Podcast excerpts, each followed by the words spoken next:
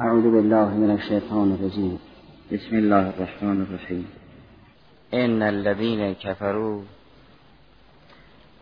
سواء عليهم أأنذرتهم أم لم تنذرهم لا يؤمنون. ختم الله على قلوبهم وعلى سمعهم وعلى أبصارهم غشاوة ولهم عذاب عظيم این بخش از آیات به منزله استدلال بر گذشته است. خدای سبحان فرمود از قرآن تنها اهل تقوا استفاده می کنند زیرا اونها پایگاه فکری و هدایت الهی دارند. که علا هدن من ربهم. چون بر پایه هدایت استقرار دارند لذا توان درک قرآن را دارند و چون بر پایه هدایت مستقرن از شجره توبای قرآن بهره هدایت می‌گیرند و به مقصد می‌رسند لذا و اولایکه هم المفلحون. پس اینها سرمایه های فطری و خدادادی را پایگاه قرار دادن. روی اون اساس و پایه از قرآن استفاده کردن و بر اساس استفاده از قرآن به مقصد رسیدن. هم پایه فکریشون و هم نتیجه بهره برداریشون بیان شده است. که علا هدن من ربهم این پایه فکری اینها. از قرآن بهره می‌گیرند چون قرآن هدن للمتقین هدا هدایت برای این گروه هست.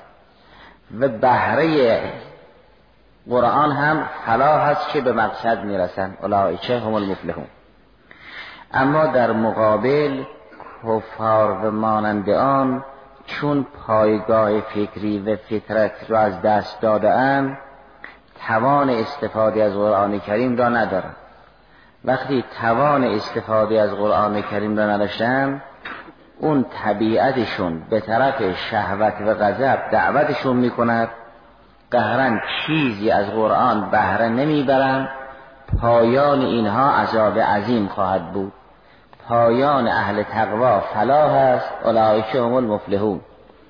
پایان کفار عذاب عظیم است که فرمود و لهم عذاب عظیم. پس درباره اهل تقوا سه مرحله مطرح است. درباره کفار هم سه مرحله. مرحله اول درباره اهل تقوان است که اینها اون هدایت فکری و هدایت درونی را پایه قرار دادن روی اون پایه ایستادن و به استناد اون هدایت ریشه‌ای از قرآن بهره گرفتن. و در اثر بهره برداری از قرآن به مقصد رسیدن شدن مفلح درباره کفار هم همین سه مرحله است. مرحله اولا اینه که اینها سرمایه فطری رو باختن و چون سرمایه فطری را باختن از قرآن بهره نگرفتن چون از قرآن بهره نگرفتن گراه گرفتار عذاب علیم شدن. اهل تقوا به درجات رسیدن کفار و منافقین گرفتار درکات شدن. این تحلیل سزلی هم در اون مسئله هدایت هم در این مسئله کفر. لذا میفرماید ان الذین کفروا سواء علیهم انذرتهم ام لم تنذرهم لا یؤمنون. چرا لا یؤمنون؟ چون ختم الله علی قلوبهم و علی سمعهم و علا ابصارهم غشابه خدای سبحان اون پایگاه فکری اینها را دید از دست دادن با سوی اختیار خود. قهرن توفیق بهره برداری را از اینها گرفته است. وقتی توفیق بهره برداری را از اینها گرفت و لهم عذاب عظیم. گرفتار عذاب عظیم خواهند شد. این معنا را قرآن کریم در چند مورد بیان فرمود که ما مدت ها مهلت می دهیم اگر دیدیم اون استکبار و اون تمرد در برابر حق ادامه پیدا کرد توفیق فهمیدن آیات را از اینها می‌گیریم. همین که توفیق فهمیدن آیات را از اینها گرفتیم اینا سقوط می‌کنن به درکات. انسان مادند کودک نوزادی است که غیم می‌خواهد. اگر غیم او او را رها کرد او میافتد. غیم او را ساقط نکرد. او نتوانست روی پای خود بیستد. خدا هرگز کسی را گرفتار درکات نمی کند ولی اگر کسی را رها کرد او را به حال خود واگذار کرد او میافتد. لذا فرمود ما او را گرفتار زلالت نکردیم. او خود گرفتار زلالت شده است. ما او را به حال خودش رها کردیم. وقتی او را به حال خود رها کردیم او افتاد. این معنا را در بخش های متعدد قرآن کریم بیان فرمود. در سوره اعراف آیه 146 این است. میفرماید سأسرکو عن آیاتی الذین یتکبرون فی الارض بغیر الحق. اونها که در زمین متکبرانه حرکت می‌کنند و در برابر حق خضوعی ندارند. و این یرو کل آیت لا یؤمنو بها. اگر هر معجزه هم به اینها ارائه داده شود نمیپذیرند و ایمان نمیآورند. و این یرو سبیل الرشد لا یتخذوه سبیلا. اگر راه سعادت به اونها ارائه داده شود نمیپذیرند. و این یرو سبیل الغی یتخذوه سبیلا.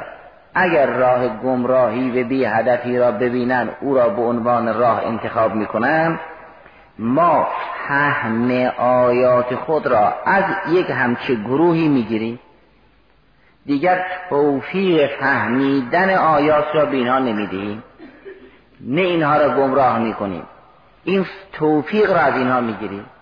وقتی دست محبت خدا از یک انسانی گرفته شد اون انسان میافتد. مثل اینکه قیم کودک اگر دست نگهداری را از کودک بگیرد کودک میافتد. نه اینکه این قیم او را ساقط کند بلکه خود کودک در اثر ناتوانی سقوط می کند پس فهم آیات نعمت خداست. این نعمت در ردیف نعم مادی نیست که خدای سبحان به بر و فاجر بدهد. این نعمت مخصوص اهل تقواست. اگر کسی تمرد در برابر حق نشون داد خدا این توفیق فهم را از او می‌گیرد. فرمود سأصرفو عن آیاتی الذین یتکبرون فی الارض بغیر الحق. در این گونه از موارد تعلیق حکم بر وصف مشعر به علیت است.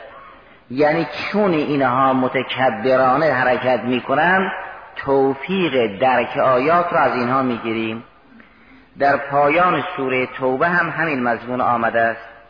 آیه 126 و 127 سوره توبه این است. همود اولا یرون انهم یفتنون فی کل عام مرتن او مرتین ثم لا یتوبون ولا هم یذکرون. و اذا ما انزلت سورتون نظر بعضهم الى بعض هل یراکم من احد؟ ثم انصرفوا صرف الله قلوبهم به انهم قوم لا یفقهون. فرمود گرچه انسان در هر حال در امتحان الهی است چه در فقرش و چه در غنایش به استناد آیات سوره والفجر.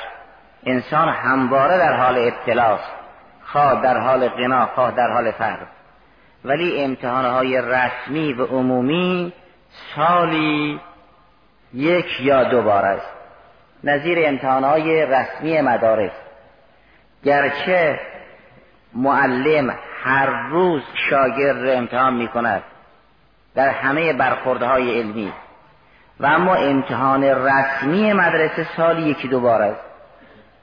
در این کریمه فرمود گرچه همه انسان ها در همه شرایط مورد امتحان ماین اما امتحان رسمی سالی یکی دو بار است. وقتی دستور حمله شروع شد یه امتحان رسمی سالانه است. سالی یکی دو بار جنگ شروع می شد جنگای رسمی. در صدر اسلام این چنین بود. فرمود به اینکه این جنگ های رسمی این حمله های رسمی این جهادها و دفاعهای رسمی سال یکی دو نوبت امتحان رسمی است. این امتحان رسمی که سالی یک یا دو بار پیش می آید گروهی هستند که از عهده این امتحان بر نمیان. وقتی آیات دفاع و حمله و جنگ و امثال ذالک پیش میاد و پیامبر در مسجد این آیات تلاوت می کند ادهی هستن که نگاه می‌کنن ببینن کسی اونها رو می‌بینه یا نمی‌بینه. اگر کسی اونها رو دید که مینشینن. اگر کسی موازی به اونها نبود آهسته از در مسجد بیرون میره این در صدر اسلام بود. یا اگر کسی کاری داشت و یه انسان موجهی بود طبق یک عذری داشت از در مسجد بیرون می‌رفت اینا سعی می‌کردن که همراه او و در پشت او بروند که کسی اونا رو نبینه. این بود در صدر اسلام. فرمود این گروه کسانی که از درک آیات الهی خودشون رو باز دادن ما هم کم کم توفیق فهمیدن را از اینا گرفتیم. قلبشون را از فهم آیات منصرف کردیم. لذا هر که پیامبر آیات الهی به اینها تلاوت می‌کرد دیگه نمیفهمیدن. چون توفیق فهم نعمت معنوی. این نعمت معنوی نظیر نعمت های مادی نیست که خدای سبحان به بر و فاجر بدهد. این نعمت معنوی است. نعمت معنوی را خدای سبحان به هر کس مرحمت نمی کند. فرمود اولا یرون انهم یفتنون فی کل آمن مرتن او مرتین. سالی یک بار یا دو بار امتحان رسمی می شوند این غیر از اون امتحان هر لحظه است. انسان در همه حالات در هر لحظه در ابتلا و امتحان خدایی است. اما این پایان سوره توبه فرمود امتحانات رسمی سالی یک یا دو باره.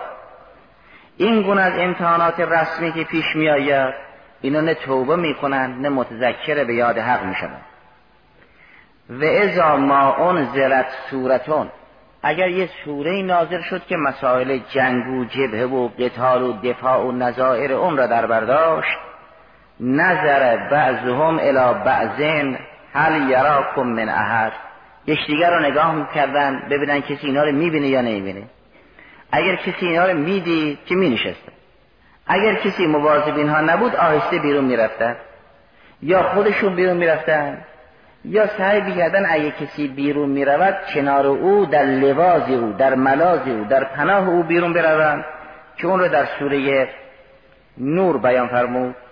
فرمود گروه این چنین فرصت طلب بودن که سعی می‌کردن اگر کسی بیرون می‌رود اینا به دنبال او حرکت کنن که کسی اینا رو نبیند. در پایان سوره نور این چنین است. قد یعلم الله الذین یتسللون منکم لوازا تسلل اون حالت از غلاف بیرون آمدن است. من سل سیف الباقی قتل به یعنی کسی که شمشیر از غلاف بیرون بیاورد. تسلل یعنی از غلاف در آمدن.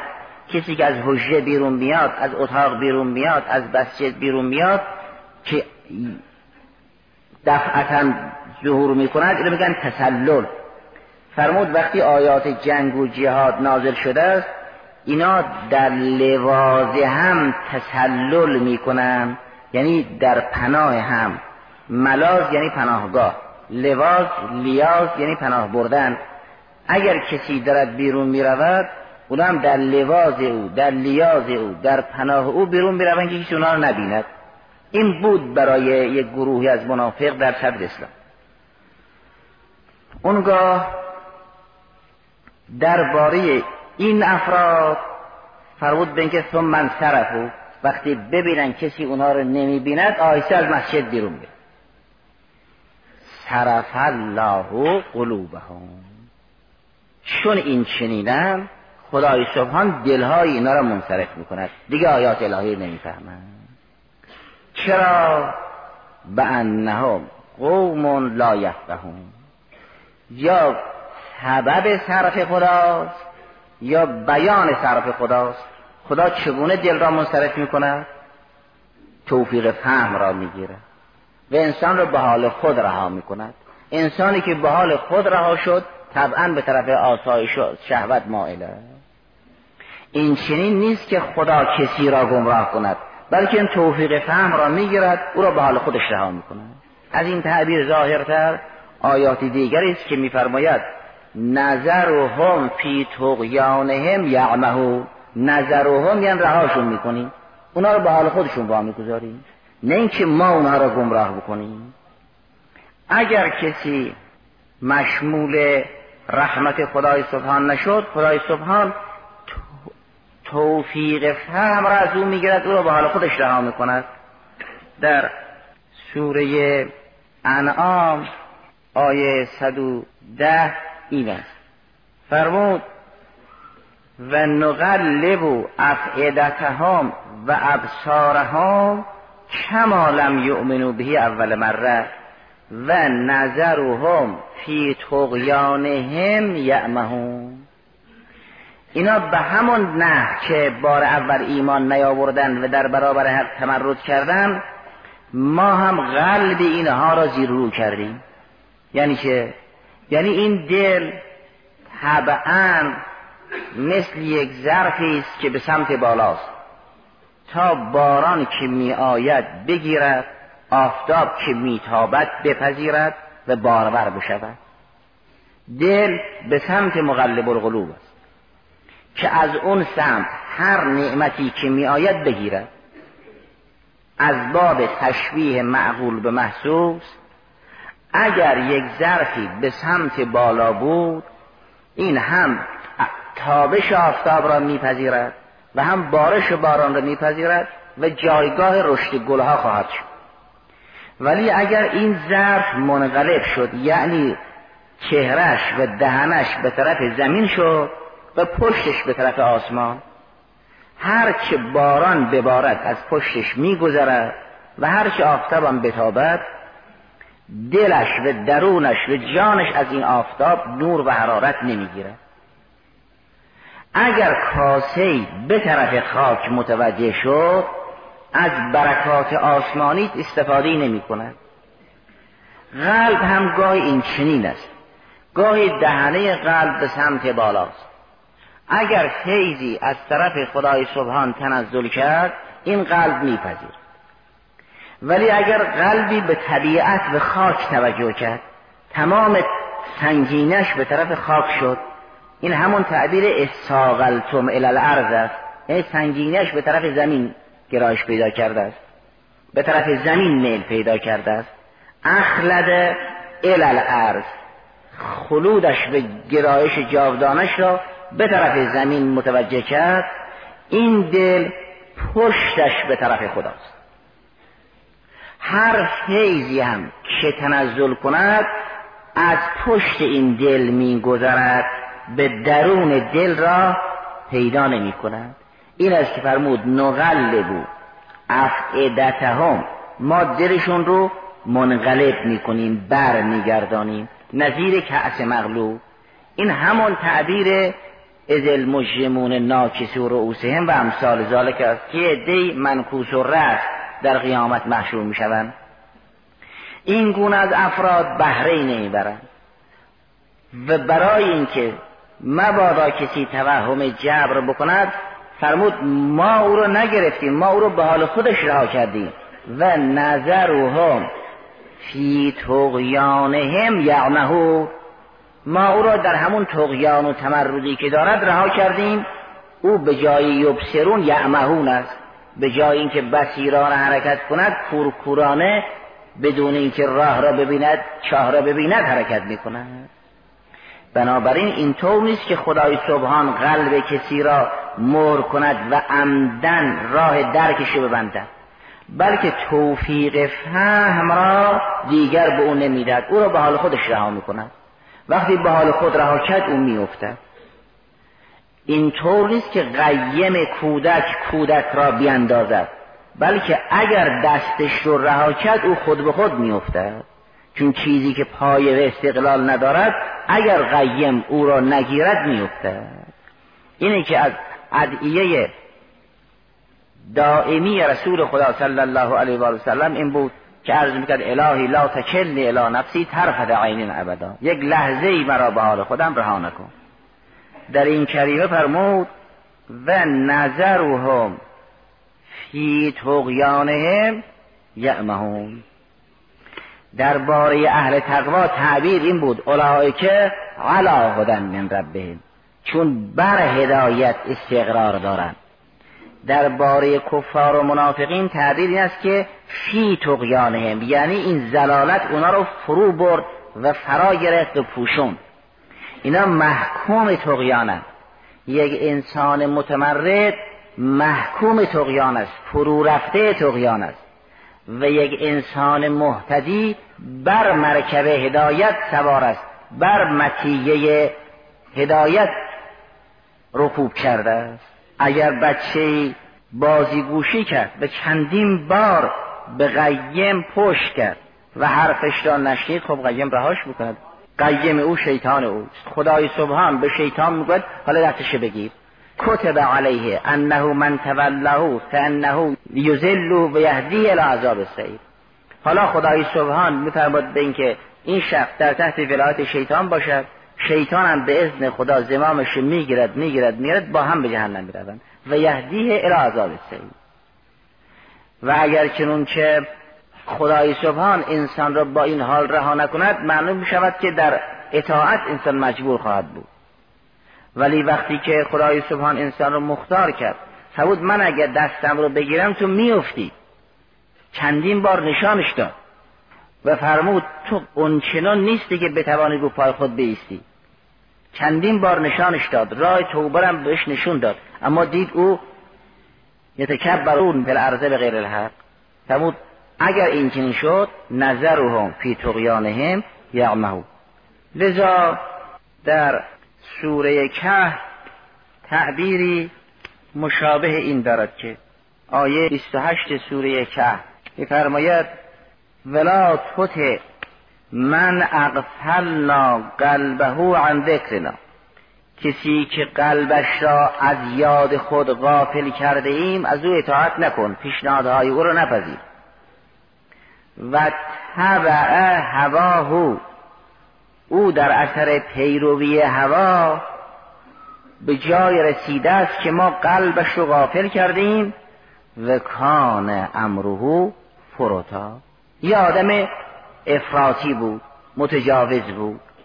چون کان امروه فروتا چون و طبع هوا ما هم قلبش رو غافل کردیم. پس این چنین نیست که بدون خدای سبحان دل کسی رو ختم کند یا دل کسی رو غافل کند یا دل کسی را منقلب کند. در همه موارد یا به نحو استدلال منطقی یا از باب تعلیق حکم بر وصف مشعره به علیت است اون هم یه استدلال زمینی است.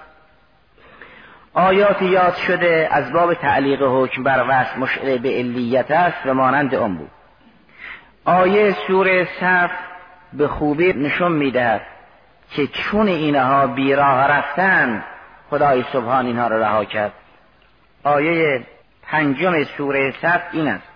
فلما زاغو از الله قلوبهم. یعنی چون منحرف شدن خدای سبحان اون توفیق را گرفته است.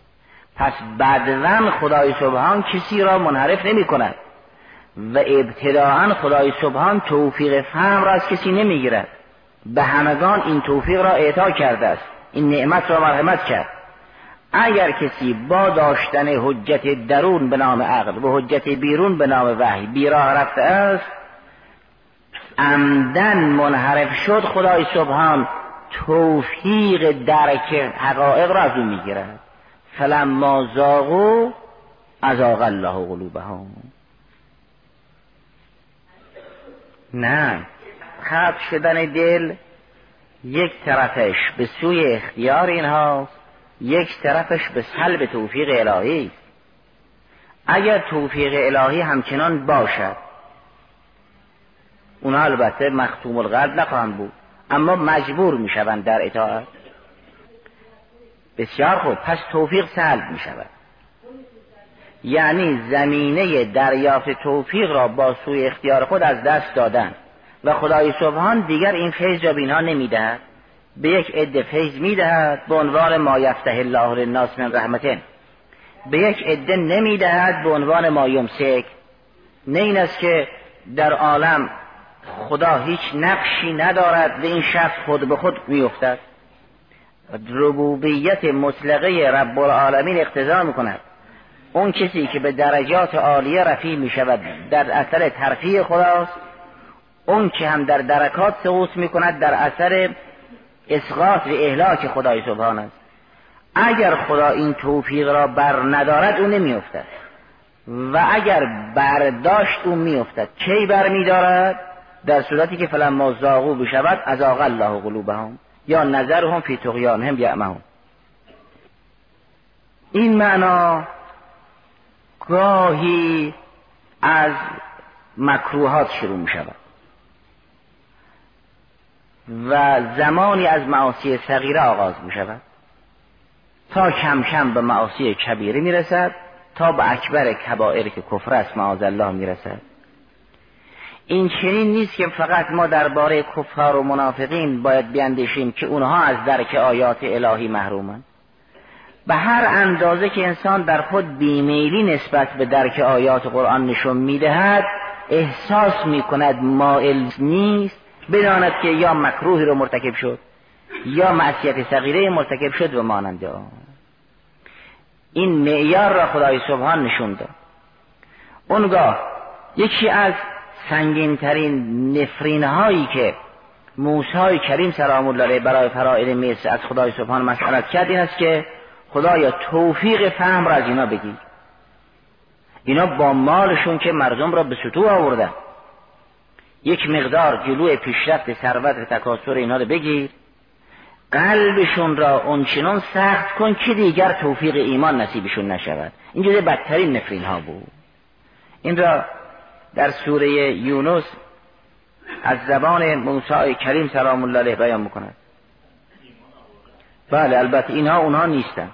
اینا کسانی که راه نفوذ نصیحت را بستن. یعنی به جای رسیدن که ختم الله علی قلوبهم شد که دیروز بحثش گذشت. یعنی تمام صفحه نفس را کفر و گناه پر کرد که مهر شد.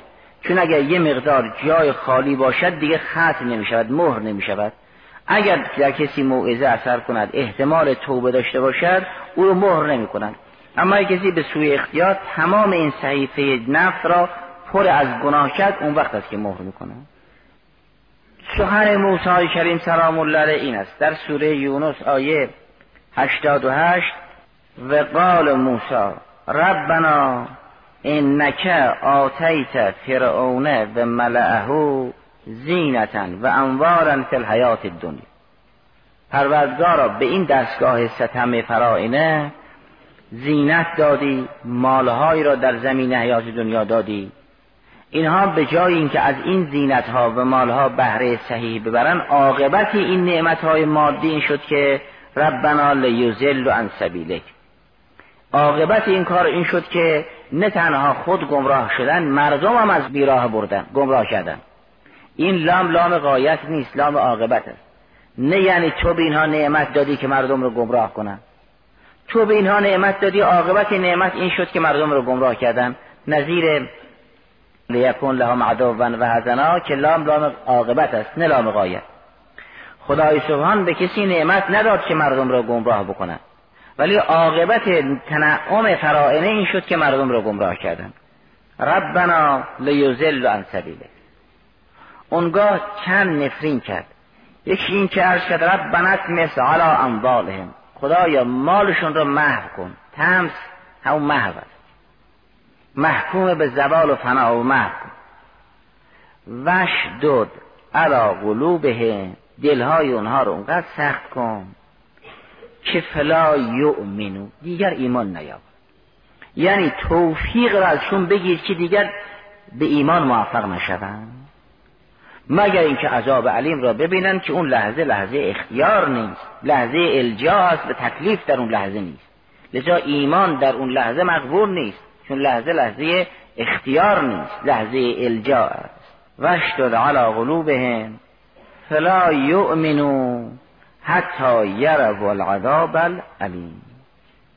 این عاقبت استکبار اون لحظات اولیه قبل از نفرین موسی کریم سلام الله علیه ایمان فرائنه ممکن بود و اگر ایمان می آوردن مقبول بود چون حالت الجا نبود. خدای سبحانه فرمود قال قد اجیبت دعوتکما من دعای شما بود هارون علیه السلام را اجابت کرده یعنی دیگر توفیق ایمان به فرائنه داده نخواهد شد. قد اجیبت دعوتکما فاستقیما. ولا تتبعان سبیل الذین لا یعلمون اونگاه نحوه اجابت دعا را میفرمود که و جاوزنا به بنی اسرائیل البحر فاتبعهم فرعون و جنوده بغیا و عدوا حتی اذا ادرکه الغرق قال آمنت انه لا اله الا الذي آمنت به بنو اسرائیل و انا من المسلمین آل آن وقد عصیت. قبلو و کنت من المفسدین. بنابراین خدای سبحان توفیق درک و فهم را از یک گروهی می‌گیرد و این که توفیق گرفته شد او قهرن بسته خواهد شد. اما اینکه فرمود ولهم عذابان عظیم. در قرآن کریم مسئله عذاب به اوصاف گوناگون یاد شده است. به عنوان عذاب علیم عذاب شدید عذاب مقیم به مانند آن که در هر جایی با یه وصف خاصی بیان شد. عمده آن است که تعبیر به لهم فرمود. و لهم عذاب عظیم. این لام در این گل از موارد برای اختصاص است. یک وقت لام در برابر علا قرار می‌گیرد. اونجا برای سود است مثل له و علی. لها ما کسبت و علیها مکتسبت. در این گونه از موارد لام و علا به معنای سود و زیان است. اما در این گونه از موارد که دارد لهم عذاب عظیم یا عذاب علیم به مانند آن این لام لام اختصاص است. لام اختصاص را در سوره اسراء به هر دو نسبت داد. یعنی به حسنه و به سیعه در سوره اسراء فرمود این احسنتم احسنتم لانفسکم و این اسعتم فلها. آیه هفتم سوره اسراء. به حسب ظاهر انسان این چنین خیال می‌کرد که نظم اقتضا می‌کرد گفته شود این احسنتم احسنتم لانفسکم و این اسعتم فعلیها. در حالی که هر دو با لام استعمال شد. این احسنتم احسنتم لانفسکم و این اسعتم فلها این نه برای مشاکله باشد که چون اولی لام است دومی باد لام باشد. زیرا در بسیار از موارد این مشاکله رعایت نشده نزید لها ما کسبت و علیها مکتسبت یا من اهتدا فانما یهتدی لنفسه و من عمیه فعلیها و ماننده. اینجا همونطور که سیدن استاد رضوان الله فرمودن این لام لام اختصاص است. لام اختصاص نشانه آن است که عمل مال عامل است. چه حسنش چه سیعش اگر حسن است مخصوص محسن است. اگر سیعه است مخصوص مسیع است. عمل مال عامل است. این همان است که ان لیس انسان الا ما یک مطلب منتها این ان لیس انسان الا ما یه بعدش رو اثبات می‌کند. میگه تا کار نکردی بهره نمی‌بری. این یک لسان دیگری دارد. میگه هر چه کردی می‌بری. اون یک لسان دیگری است که تا نکردی نمی‌بری. این لسان دیگر است که هر چه کردی نصیبت می‌شود. این لام لام اختصاص است. وقتی لام اختصاص شد در برابر علا نیست. وقتی در برابر علا نشد می شود گفت لهم عذاب علیم لهم عذاب عظیم لهم عذاب شدید. نه اینکه این لام به جای علا استعمال شده است یا لام لام استهزا باشد نظیر بشر هم به عذاب علیم. گاهی در هنگام اعلام عذاب به عنوان استهزا و تحکم می‌گویند بشر هم به عذاب علیم. اونجا تبشیر به عنوان استهزا و تحکم است. اما در اینجا لام به معنای سود و نفع نیست. تا ما بگوییم به عنوان استهزاست و در برابر علا نیست. تا بگوییم به عنوان استهزاست لام لام اختصاص است. یعنی عذاب مخصوص این گروه است. اعاذنا الله من شرور انفسنا